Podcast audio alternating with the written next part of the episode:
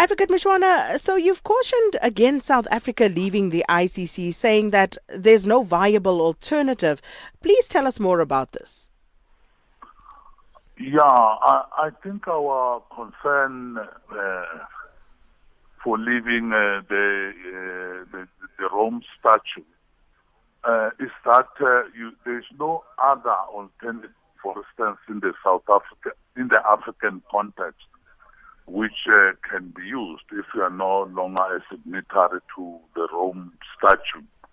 As we know, in terms of the African Criminal, I'm sorry, Justice Court, uh, there is a, a, sort of what they call an immunity that is granted to leaders and some senior officials uh, to whom this uh, statute in Africa are not applicable to. And usually, uh, crimes at this level are committed and perpetuated by people in leadership position.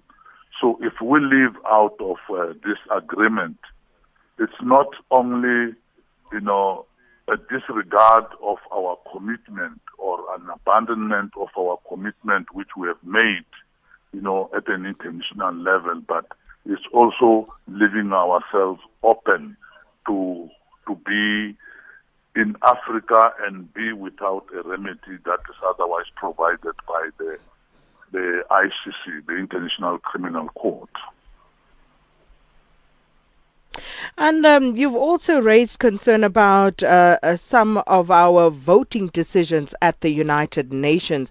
So, which are those uh, that you think are in variance, uh, at variance with what we hold dear as South Africa? Uh, the, the, the, majority of them relate to the LGBTI resolutions that uh, are being passed before the Human Rights Council.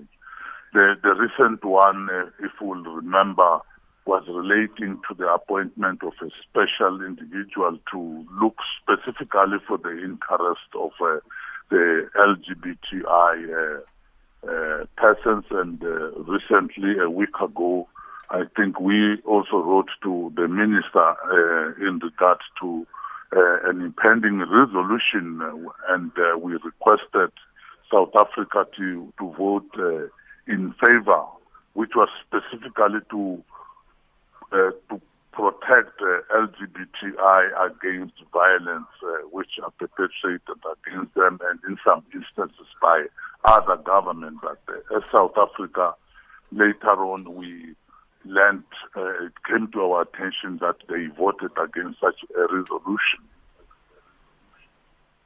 And, and, and, and Advocate Mushwana, the line is sorry. the yeah, line is really, really poor. Oh. Uh, we, we, we just about managing. But uh, before I let you go, if I could perhaps just ask you, um, uh, you have asked for a meeting with uh, the Minister of DIRCO. Um, what are you hoping to achieve through that, and have you had a response from the department as yet? Firstly, we did not have any response from uh, the DIRCO ministry, but uh, we, we, will go on because if we are not getting any decision, we have op- options to approach the President and Parliament because we feel strongly that uh, it is important that uh, we can't stand on the fence on issues that relate, for instance, to the rule of law and, for instance, in the case of how we vote. Because the pattern has, unfortunately, as reported in the paper, has been that South Africa usually side with those countries which are known to have been violators of human rights and we are concerned about that.